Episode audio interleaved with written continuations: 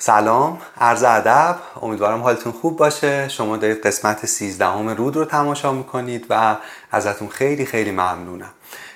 قبل از اینکه بریم سراغ کتاب این قسمت من یه توضیحی یه مقدمه کوتاهی سعی می‌کنم کوتاه باشه. خدمتون عرض کنم و بعد مباحثمون رو شروع کنیم.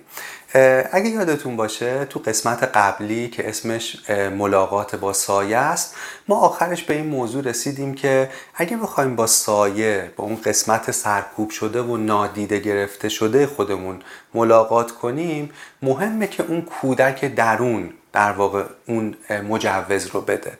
گفتیم که ما این قسمتی از وجودمون رو از هویت و روانمون رو تو طی زندگی سرکوب کردیم. انگار توی جایی به اسارت کشیدیم. سعی کردیم دورش کنیم از دسترس خودمون خداگاهیمون. و گفتیم که صدای فریادهای این قسمت سرکوب شده تو تمام زندگی ما و روان ما پژواک داره و داره میپیچه و همه سرسراهای زندگی ما رو پر کرده. راه در واقع رهایی اینه که این در رو باز کنیم و این چیزی که ازش انقدر میترسیم که حالا اسمش سایه است یا هیولاس یا هر چی که هست رو ملاقات کنیم. و گفتیم که وقتی در رو باز می‌کنیم می‌بینیم که به جای هیولایی که فکر می‌کردیم اونجاست یه کودک اونجا هست. یه کودک که سالهاست بهش بیتوجهی کردیم. اون قسمتی از وجودمون از سرگذشتمون از زندگیمون که تبعیدش کردیم به دورترین جای روان و سعی کردیم باهاش مواجه نشیم.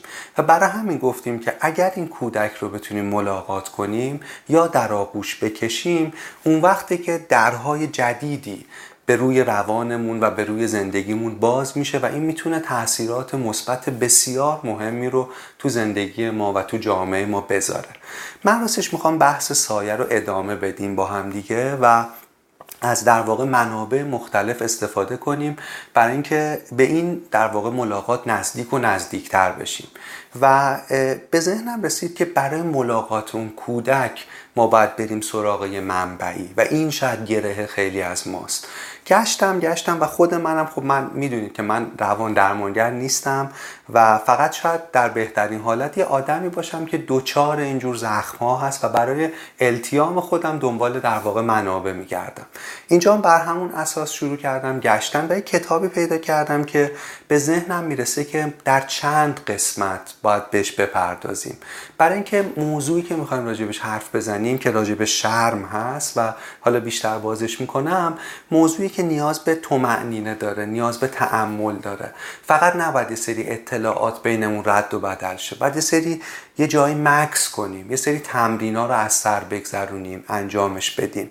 و برای همین این قسمت و چند قسمت آینده که من خودم نمی‌دونم چقدر قرار طول بکشه راجع در واقع ملاقات با این کودک و راجع به تجربه شرمه که من فکر می‌کنم اکثر ما چه بسا همه ما دوچارشیم یعنی من فکر می‌کنم میشه حتی این عنوان رو اطلاق کرد به یک جامعه که اون جامعه رو مکانیزمایی که باش در واقع شکل گرفته رو دید و به این نتیجه رسید که این جامعه یک جامعه شرمگینه. یا نسلی رو میشه اینطور در واقع دید که انگار یک نسل شرمگینه. نسلیه که از شرم استفاده شده برای تربیت شدنش یا بهتر بگم برای کنترل کردنش. و اینه که این تجربه خیلی تجربه فراگیریه. یعنی چیزایی که می‌خوایم راجبش حرف بزنیم خیلی آشنا به نظر می‌رسه. اینم بگم که یه دلیل دیگه که من کتاب رو قسمت های کوچولو کوچولو می‌کنم و اینجوری میریم سراغش اینه که موقعی که با این پدیده شرم مواجه میشیم تکانه های حسی و عاطفی شدیدی تو آدم ممکنه فعال بشه. اینه که ما مثلا توی هفته یه تیکه از بحث رو می‌بریم جلو و اجازه میدیم تو اون هفته اون تخلیه عاطفی رخ بده که آماده بشیم که تیکه بعدی رو بهش بپردازیم و همینطور با همدیگه بریم جلو. و مثل رود داستان منم نمی‌دونم یه ذره جلوتر با چی قرار مواجه بشیم ولی تمام تلاشمو کردم که منبعی انتخاب کنم که کسی نوشته باشه که موضوع رو با جانش و با وجودش درک کرده باشه. کتابی که می‌خوایم راجبش حرف بزنیم اسمش اینه. تقصیر تو نبود. نوشته خانم دکتر بورلی انگل مترجمانش خانم سروه ویسی و خانم خدیجه نادری زادن ویراستارش خانم سروه ویسی هستند و انتشارات ارجمند هم این کتاب رو منتشر کرده. زیر عنوان کتاب کل داستان کتاب مسیری که تو این چند قسمت می‌خوایم طی کنیم رو آشکار می‌کنه. رهایی از شرم ناشی از سوء استفاده در دوران کودکی با استفاده از نیروی شفقت به خود. یعنی هم درد رو میگه که می‌خواد بهش بپردازه که شرمه و هم روش درمان رو که شفقت به خوده بهش اشاره کرده و البته باید میگم بهش بپردازیم به صورت عملی باید تجربهش کنیم. مترجم کتاب رو تقدیم کرده به کودکی هم که تمام رنج بودن را به تنهایی بر دوش کشید. و در واقع این همین مقدمه خوبیه که با شروع کنیم و بریم توی کتاب. اگه شرم رو بخوایم تعریف کنیم یه جنبه مهمش اینه. نویسنده میگه شرم دروغی است که به شما درباره خودتان گفتند. شرم دروغی است که به شما درباره خودتان گفتند و شما این دروغ رو باور کردید و این دروغ یه جورایی کل احساسات و کل زندگی شما رو تحت تاثیر قرار داده. یه نکته که نویسنده باش کتاب رو شروع می‌کنه اینه که شرم چهره های خیلی متفاوتی داره. یعنی مثلا خشم خیلی احساس سرراستیه. شما خشم رو با احساسات دیگه اشتباه نمی‌گیرید. برای اینکه خشم خشمه. ترس ترسه. می‌دونید؟ آنگونه که هست احساسش می‌کنید. اما شرم احساس فریبکاریه چون نقاب های مختلفی به صورت می‌زنه. یعنی تو نگاه اول شاید به نظر نرسه که مشکل اساسی ما شرمه. ولی مهمه که این چهره های مختلف رو بشناسیم برای اینکه بتونیم به ریشه نزدیکتر بشیم. یکی از چهره های شرم خود انتقادی و خود سرزنشیه در واقع شرم انگار خشمیه که به درون معطوف شده. یعنی اگه سوء استفاده در دوران کودکی تجربه کرده کسی که حالا راجع به انواعش بیشتر جلوتر صحبت می‌کنیم دچار یک خشمی از این بیانصافی. از این موقعیتی که تجربه کرده. اما این خشم درونی شده. این خشم به خود انتقادی و به خود سرزنشی تبدیل شده. یادتونه یه ذره بالاتر گفتم شرم دروغی است که به شما درباره خودتان گفتند در خود انتقادی و خود سرزنشی ما این دروغ رو خودمون مدام با خودمون تکرار می‌کنیم. یعنی این دروغ رو داریم به خودمون میگیم چون باورش کردیم. یکی دیگه از چهره های شرم اینم بگم که این چهره های مختلف شرم رو که میگم لزوما همش در یه آدم نیست. یعنی شما ممکنه یا من ممکنه یک یا دو تاشو داشته باشم ولی شدید باشه. یعنی حالا بعدش یه تستی هم هست تو کتاب که با همدیگه از سر میگذرونیم و اون نشون میده که در واقع چقدر این چالش رو داریم یا نه. اما می‌خوام بگم اینجوری نیست که همش رو داشته باشیم. یکی از این چهره ها در ما غالب میشه. یکی دیگه از چهره های شرم بی توجهی به خوده. ممکنه مثلا ما یه آدمی رو ببینیم که کاملا در خدمت دیگرانه. فکرش زندگیش اینکه به بقیه مثلا یه کمکی کنه سرویسی بده مواظبشون باشه. و ما برچسب حتی مقدس ایثار رو روی این آدم می‌زنیم. اما اگه یه ذره این رو بشکافیم و بریم در واقع عمیقتر نگاش کنیم ما با کسی مواجهیم که در واقع نسبت به خودش بیتوجهه و این ریشش برمیگرده به اون احساس بیارزشی که نسبت به خودش داره. می‌دونید چی میگم؟ یعنی می‌خوام بگم حتی پشت یک ظاهر ایثارگرانه ممکنه یک رنج و یک درد عمیق پنهان باشه. می‌دونید ما خوبه که ما خوبی کنیم به بقیه ولی نکته اینه که وقتی شکل افراط به خودش می‌گیره و وقتی خودمون رو کاملا فراموش می‌کنیم اون وقت جاییه که شاخکامون باید حساس شه که ریشه این احتمالا شرمه.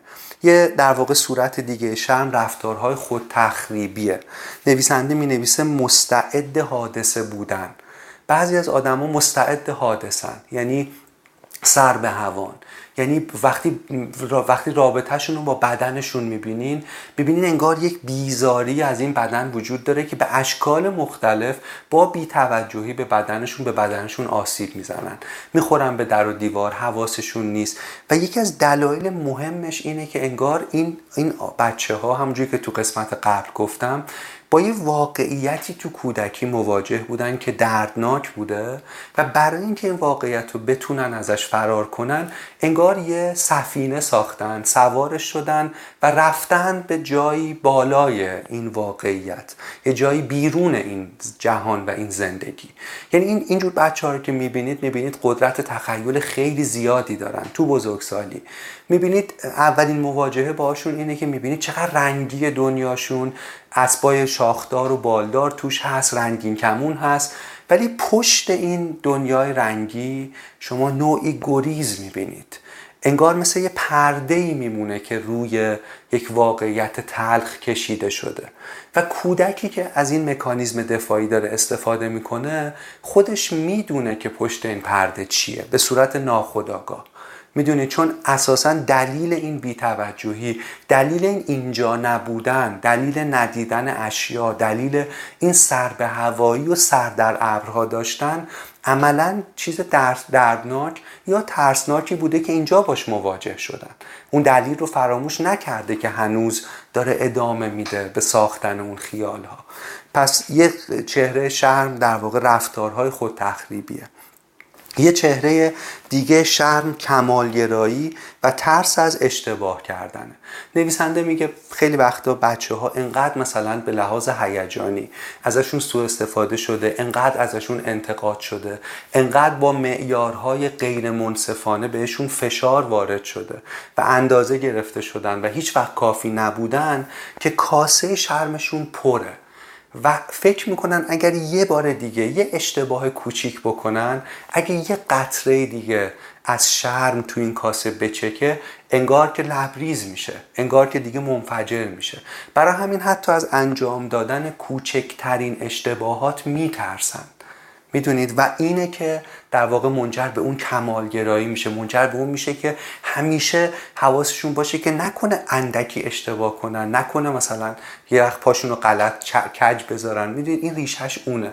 یه لحظه به این فکر کنید که ما می‌دونیم با علم که روش یادگیری روش صحیح و خطاست. یعنی بچه ها اشتباه می‌کنن بعد بهترش می‌کنن اشتباه می‌کنن. و, و, و بچه ای که خطا بخشی از روش یادگیریش نبوده. بلکه یک بازخورد دردناک راجع به هویتش بوده. یعنی بهش می‌گفتن خطاکاری نه اینکه اینجا می‌تونستی بهتر عمل کنی. این این آدم خب با چه تجربه کودکی رو پشت سر می‌ذاره و چطور دنیا رو می‌بینه؟ نویسنده میگه گاهی وقتا این آدما موفق هم میشن. ولی حسرت زندگی یک آدم معمولی رو عملا دارن. یعنی کسانی براشون جذابن که می‌بینه یه آدمی که به اندازه اون با معیارهای دنیای مدرن موفق نیست ولی راضیه ولی با خودش خوبه. ولی با خودش در صلحه و اینا آدمایی که برای اینا جلب توجه می‌کنن و یک جور ای کاش انگار براشون تولید می‌کنه ای کاش من هم با چنین صلحی با خودم زندگی می‌کردم. یه مورد دیگه یه چهره دیگه شرم.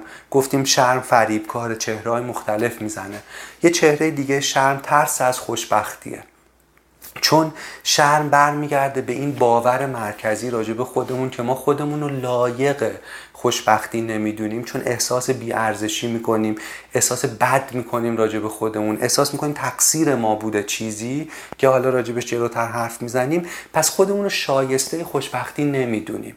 این خیلی نکته مهمیه. گاهی وقتا وقتی برای هر کسی پیش میاد که روزای خوب داشته باشه توی این روزای خوب واکنش این بچه ها واکنش این آدما اینه که نگران میشن. یه چیزی غلطه یا شاید یه چیزی اشتباهه. مثلا نویسنده میگه وقتی کسی بهشون محبت می‌کنه چون اون محبت رو هیچ وقت نمی‌تونن درست دریافت کنن چون خودشون به خودشون نمیدن مشکوک میشن. چه کاسه زیر نیم کاسه است. چطور ممکنه این آدم به من بتونه محبت کنه؟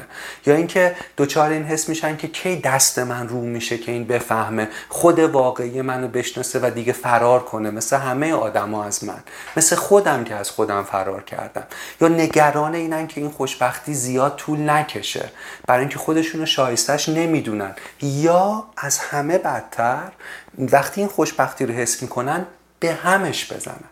یعنی به صورت ناخودآگاه درست تو جایی که بالاخره تاسشون نشسته بالاخره موقعیت شغلی عاطفیشون داره درست پیش میره یه رفتاری می‌کنن که به صورت ناخودآگاه انجامش میدن که همه اون رو به هم بزنن. چون وضعیت آشنا براشون وضعیت خوشبختی نیست. وضعیت آرامش نیست. ببینید چقدر شهر می‌تونه فریبکار باشه. و بعد از دید خودشون میگه من چرا چطور تو موقعیت هست همچین تصمیمی گرفتم یا همچین کاری کردم؟ تایید طلبی افراطی. یکی دیگه از چهره های شرمه. اینکه بعضی از آدما مدام در حال اینن که از همه امضا بگیرن که من خوبم.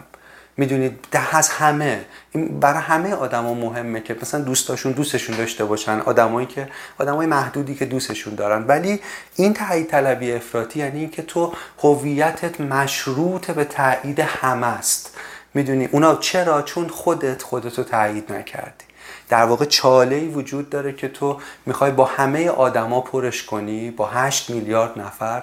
ولی چون خودت تو اون چاله نیستی چون خودت با خودت مواجه نمیشی اون چاله عملا هم همچنان خالی میمونه. هیچ وقت پر نمیشه. سیاه چاله است نه یک چاله. و این تایید طلبی افراطی یعنی که تو شاید عده زیادی هم مثلا با تو خوب باشن یا تاییدت کنن اما اندک انتقادی اندک سرزنشی همه اون در واقع آنچه که ساختی رو به هم می‌زنه. و اون باور مرکزی و دوباره اون گسل دردناک کودکی رو فعال می‌کنه که تو احساس بیارزشی و احساس شرم رو انگار درونی کردی درون خودت. یکی دیگهش اعتیاده.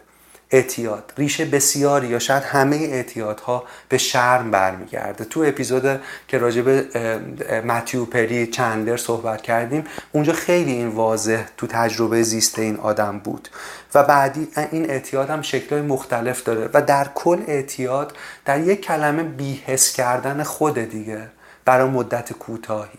یعنی اون آدم از یه چیزی داره فرار می‌کنه.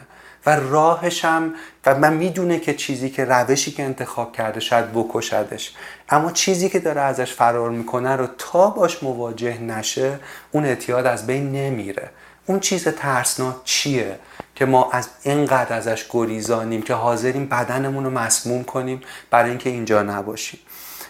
و در واقع این بعضی از چهره شرمه که نویسنده با شروع می‌کنه تا به ما نشون بده چیزی که داریم راجبش حرف می‌زنیم می‌تونه لباس های مختلفی بپوشه که ما در نگاه اول تشخیص ندیم شرمه اما چه بسا ریشه مشکل اساسی ما تو زندگی همین شرم باشه. اما شرم چطور ایجاد میشه؟ نویسنده میگه به خاطر سوء استفاده. یعنی اگه یک کلمه بخوایم بهش بگیم بهش نسبت بدیم یک دلیل اون سوء استفاده در دوران کودکیه. نویسنده این در واقع این توضیح رو میده که سه جور سوء استفاده مختلف وجود داره. سه تا کتگوری سوء استفاده وجود داره. یکی سوء استفاده جسمیه. یکی سوء استفاده هیجانیه.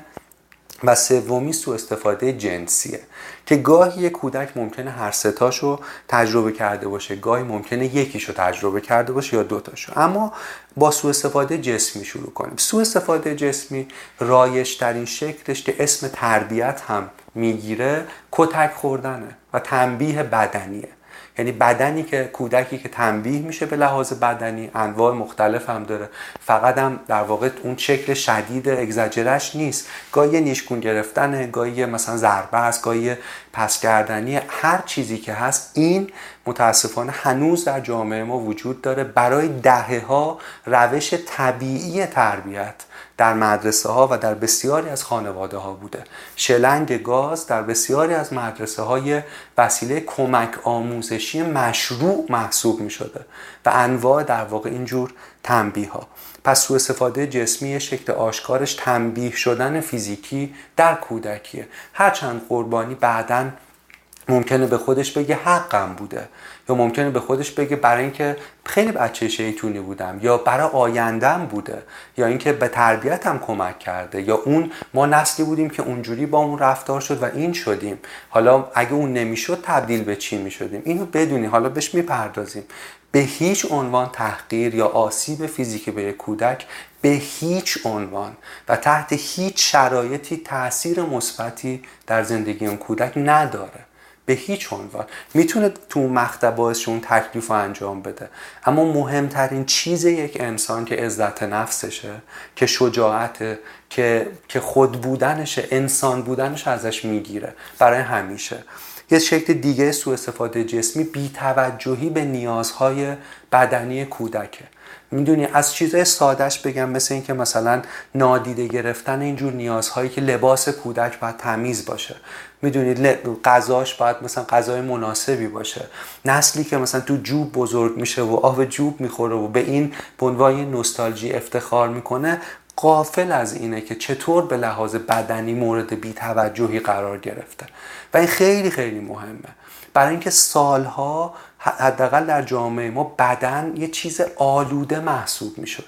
می‌دونید تو این دوگانه که از زمان دکارت شروع میشه که این مغزه و این بدنه این روحه و این بدنه همیشه اولویت به مغز به ذهن و به روح داده می‌شد. ولی ما الان می‌دونیم یکی هم همه با هم. اما بدن یه چیز آلوده مزاحمی بود.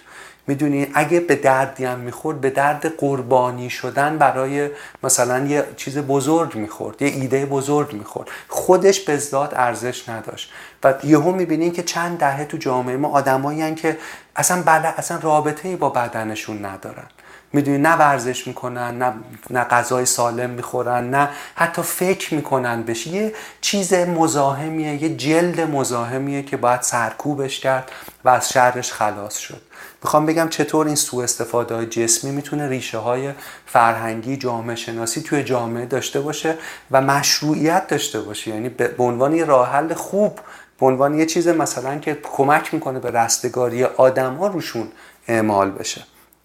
پس سوء استفاده سه تا دسته اساسی داره. یکیش جسمی بود که چند تا از مصادیقش رو گفتیم بعدیش سوء استفاده هیجانیه. تو سوء استفاده هیجانی با یک تنبیه مستقیم فیزیکی و اینا مواجه نیست کودک. چیزی که تجربه می‌کنه اینه که به لحاظ تربیتی از شرم به عنوان ابزاری برای کنترل کردن یا تربیت کردنش استفاده می‌کنن. کارهایی مثل نادیده گرفتن مثل تهدید کودک این تهدید کودک باز خود شاخه‌های خیلی مختلفی داره. تهدید به این تهدید به برخورد تهدید به دوست داشته نشدن تهدید به مردن تهدید به اینکه مثلا پدر مادری به محض اینکه احساس کنن کودک داره از کنترل خارج میشه شروع کنن که من ایشالله من میمیرم شما راحت میشین اون فلان. یعنی تهدید مرگ می‌دونی این تو ذهن کودک چه اثری می‌ذاره؟ و این رایجه. یعنی ما نمی‌دونیم ولی تو جاهای مختلف داریم انجامش میدیم و نمی‌دونیم این چه اثری رو آدما می‌ذاره. خار کردن سرفکنده کردن مقایسه کردن در در حضور دیگران دست روی عیب ها گذاشتن شرمگین کردن در حضور دیگران تحقیر کردن انتظارات آسیبزا. اینا همه مصادیق مصادیق سوء استفاده هیجانیه که وقتی نگاه می‌کنیم می‌بینیم به عنوان روش تربیتی مرسوم و رایج در جامعه ما همش جریان داشته و انگار قصه مشترک همه ماست. یه چیز اینجا بگم. مخاطبان ما شمایی که دارید اینو میشنوید دو دسته نیستن والدین و بچه ها همه ما یه دسته ایم. وقتی این, این حرفا رو داریم میشنویم و این کار رو می‌خوایم بکنیم. همه ما کودکیم. خودتون رو به عنوان والد نبینید. یعنی شما یه طرف دعوا به عنوان متهم نیستید. شما خودتونم حتی اگه رفتار الان که اسم می‌کنید رفتار نامناسبی با فرزندتون داشتید راه شفای رابطه اینه که با خودتون در ارتباط باشید. یعنی خودتون به عنوان یک کودک ببینید نه به عنوان یک والد که من چه کردم. چه بر سر شما اومده؟ با شما چه شما چه سرگذشتی داشتید؟ اگر این درست شه که درست خواهد شد با هم پیش میریم به طرز معجزه آسایی رابطه شما با فرزندتون هم درست میشه. با همه چیز فراز و نشیب هایی که داشته. پس همه ما در واقع یه دسته. ما کودکانی هستیم که این تجربه شرم رو داشتیم. شاید بدون اینکه بدونیم فرافکنی کردیم رو جگرگوشمون. ولی الان داریم راجبش حرف می‌زنیم که در واقع بشناسیمش و بتونیم از این زندان رهاشیم سومین در واقع نوع سوء استفاده سوء استفاده جنسیه. سوء استفاده جسمی هیجانی و جنسی. این هم خب طیف دیگه. یعنی از خود از وحشتناکترین شکلش که تجاوز وجود داره تا اشکال دیگه آزار کلامی جنسی یا آزار مثلا بدنی جنسی. یه طیفه که از اون قصه های ناگفته در در واقع فرهنگ ماست که اینم وقتی کمی زیر پوست جامعه رو می‌زنی کنار قصه های مشترک شدیدی می‌بینی که به خاطر شرم به خاطر حیا به خاطر انواع این تابوها همیشه انکار شده آدما راجبش حرف نزدن. همیشه برخوردی هم که با قربانیان این اتفاق شده بیشتر درشون تولید شرم کرده. اینم از اون تجربه هاست. اگه وازش کنی ببینی اگر کودکی چون این تجربه داشته وقتی افشا شده این سوء استفاده جنسی رفتار دیگران در جهت ساکت کردنش در جهت در جهت اینکه تو هم مقصر بودی تو ببین چه کار کردی که چون این چیزی رخ داده و و و همه اینها بوده. یه معیارم در مورد سوء استفاده جنسی بگم که نویسنده میگه و اینم بسیار مهمه. حرفش اینه که رابطه جنسی یا شکلی از ارتباط جنسی که بهش میگه در واقع سوء استفاده جایی که اون کود بین حتی گاهی بین دو کودک ممکنه رخ بده.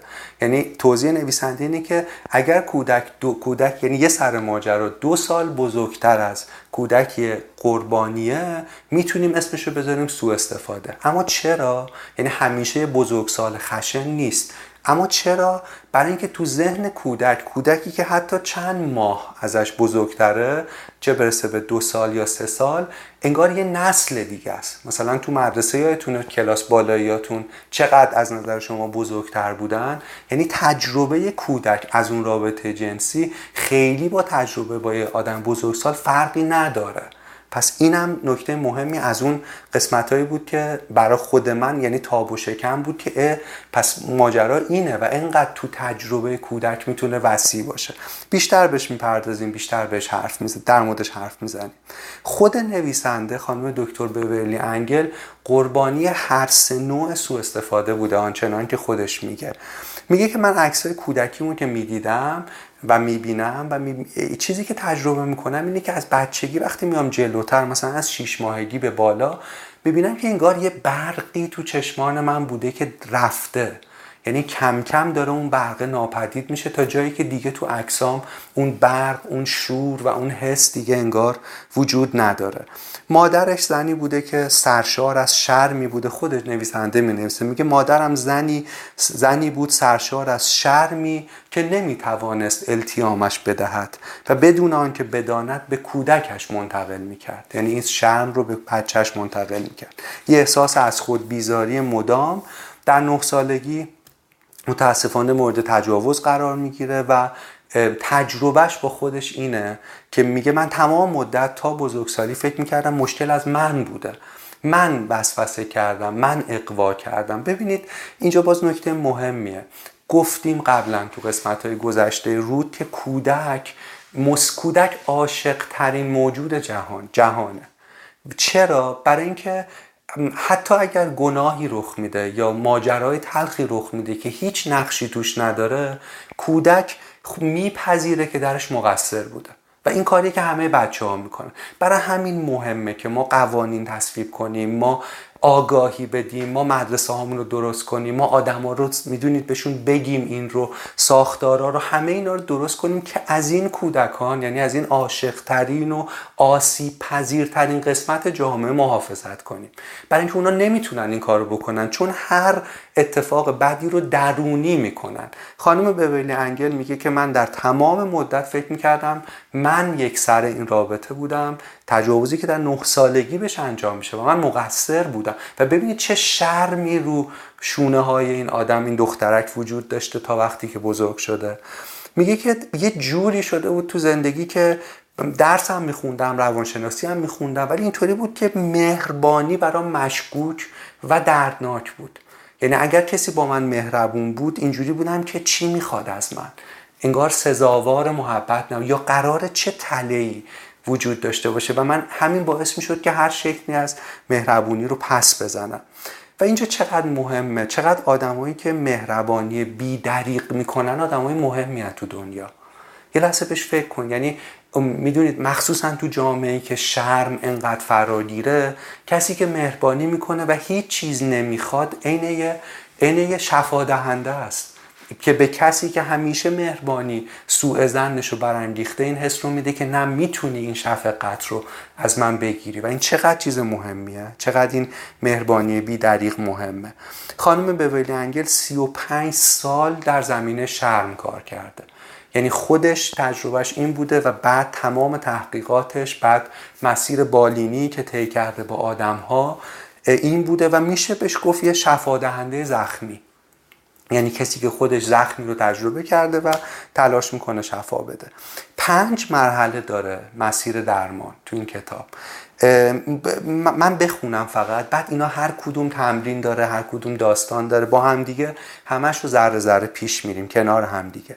این پنج مسیر رو ولی یعنی پنج تا یه بار بخونیم. یکیش خودفهمیه. گام اول خودفهمی. بعد خودبخشودگیه. بخشیدن خود. بعد خودپذیریه. پذیرش خود. بعد خودمهربانیه. و بعد آخری پنجمی خود ترقیبیه می‌دونید این مسیریه که وقتی طی میکنیمش آرام آرام اون وقتی که دوباره می‌تونیم با خودمون با اون کودکی که اول بحث گفتم ملاقات کنیم. در کنار این مسیری که با هم دیگه میریم توضیح میدیم ترمینا رو میگیم خب خوبه که مثلا فیلم هم ببینیم.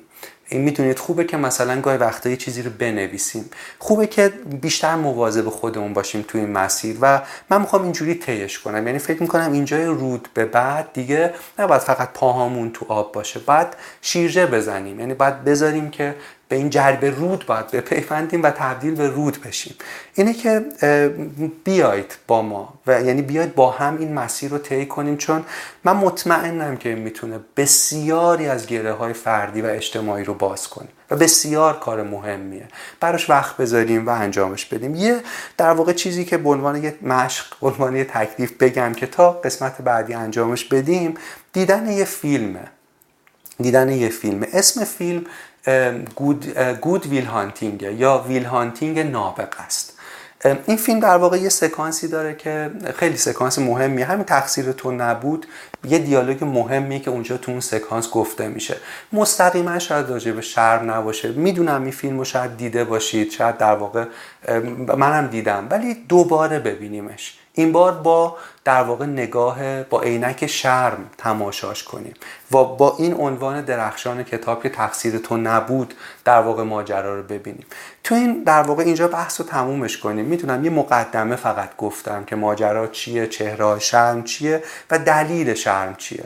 و من می‌خوام فقط تا مثلا چند روز آینده تا هفته آینده شما بهش فکر کنید به تجربه خودتون. همین. اینجا اصلا نه لازم نیست تو الان چیزی بنویسید نه لازم نیست کاری بکنید. و این فیلم گودویل هانتینگ هم ببینید در کنارش. و اجازه بدین اینم بگم که اگه وقت مثلا مثلا برای من شبا این اتفاق میفته که خب این فکرها میاد سراغ آدم بعضیش ناراحت کننده است آزار دهنده است اجازه نرید تو گوشیتون. می‌دونید جایی که این فکر داره میاد اجازه بدید که بیاد. یعنی یه ذره تحمل کنید این در واقع دوران رو برای اینکه برسیم به مراحل بعدی. انکارش نکنید سعی نکنید کسی رو تبرئه کنید و همین فقط اجازه در واقع این تجربه این چیزهایی که در موردش حرف زدیم رو به خودتون بدید. اینجا من به نظرم بحث رو تموم کنیم متوقف کنیم و بعد چند روز دیگه دوباره از, از در واقع این بعد از این مقدمه ادامه میدیم. تازه فقط مقدمه رو گفتیم و اینم بگم چون داریم یه مسیر رو شروع می‌کنیم اینجا خیلی نقطه خوبیه که به دیگران هم بگید به ما بپیوندن. برای اینکه ما راهی رو داریم میریم و شاید بعد مثلا دیر بشه. یعنی چه مسیریه که از آغازش اگه با هم دیگه بریم جذابتره. اگه می‌خواستین رود رو معرفی کنید به نظرم الان موقع خوبیه. خیلی ممنون خیلی ممنون که ما رو شنیدین و خیلی زود دوباره ادامه میدیم بحث رو راجع به شهر. براتون بهترین آرزوها رو